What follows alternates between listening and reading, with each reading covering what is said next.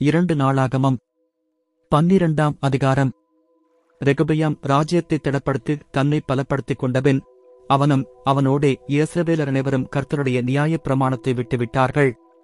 அவர்கள் கர்த்தருக்கு விரோதமாய் யுத்தம் பண்ணினபடியினால் ராஜாவாகிய ரெகுபியாமின் ஐந்தாம் வருஷத்தில் எகிப்தின் ராஜாவாகிய சீஷாக் ஆயிரத்து இருநூறு இரதங்களோடும் அறுபதினாயிரம் குதிரை வீரரோடும் எருசலேமுக்கு விரோதமாய் வந்தான். அவனோடே கூட எகிப்திலிருந்து வந்த லூபியர் சூக்கியர் எத்தியோப்பியரான ஜனங்கள் எண்ணிக்கைக்கு அடங்காதவர்களாயிருந்தார்கள். அவன் யோதாவுக்கு அடுத்த அரணான பட்டணங்களைப் பிடித்து எருசலேம் மட்டும் வந்தான்.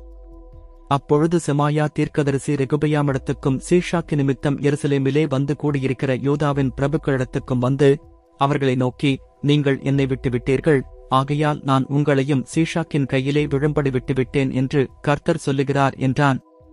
அப்பொழுது யெசபேலின் பிரபுக்களும் ராஜாவும் தங்களைத் தாழ்த்தி கர்த்தர் நீதி உள்ளவர் என்றார்கள்.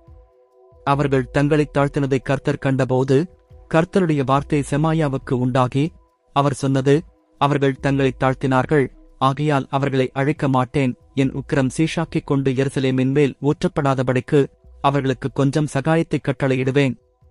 ஆனாலும் என்னைச் சேவிக்கிறதற்கும் அந்நிய தேசங்களின் ராஜ்யங்களைச் சேவிக்கிறதற்கும் இருக்கிற வித்தியாசத்தை அவர்கள் அறியும்படிக்கு அவனைச் சேவிக்கிறவர்களாவார்கள் என்றார். அப்படியே எகிப்தின் ராஜாவாகிய சீஷாக் எருசலேமுக்கு விரோதமாய் வந்து கர்த்தருடைய ஆலயத்தின் பொக்கிஷங்களையும் ராஜாவுடைய அரமனை பொக்கிஷங்களையும் சாலுமோன் செய்வித்த பொன்பரிசைகளாகிய சகலத்தையும் எடுத்துக்கொண்டு போய்விட்டான்.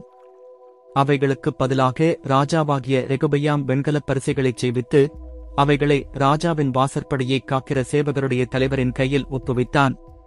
ராஜா கர்த்தருடைய ஆலயத்துக்குள் பிரவேசிக்கும் போது அரமனைச் சேவகர் வந்து அவைகளை எடுத்துக்கொண்டு போய் திரும்பத் தங்கள் அறையிலே வைப்பார்கள். அவன் தன்னைத் தாழ்த்தினபடியினால் கர்த்தர் அவனை முழுதும் அழைக்காதபடிக்கு அவருடைய கோபம் அவனை விட்டுத் திரும்பிற்று. யூதாவிலே இன்னும் சில காரியங்கள் சீராயிருந்தது.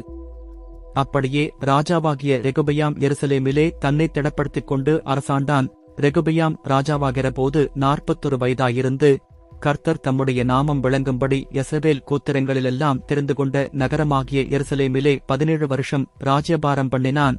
அம்மோன் ஜாதியான அவனுடைய தாயின் பேர் நாமாள். அவன் கர்த்தரைத் தேடுகிறதற்கு தன் இருதயத்தை நேராக்காமல் பொல்லாப்பானதைச் செய்தான். ரெகாபியாமின் ஆதியோடந்தமான நற்படிகள் செமாயாவின் புஸ்தகத்திலும் ஞானதிருஷ்டிக்காரனாகிய இத்தோவின் வம்ச அட்டவணையிலும் அல்லவோ எழுதியிருக்கிறது. ரெகுபயாமுக்கும் எருபயாமுக்கும் சகல நாளும் யுத்தம் நடந்து கொண்டிருந்தது. ரெகுபயாம் தன் பிதாக்களோடே நித்திரையடைந்தபின் தாவீதின் நகரத்தில் அடக்கம் பண்ணப்பட்டான். அவன் குமாரனாகிய அபியா அவன் சாணத்தில் ராஜாவானான்.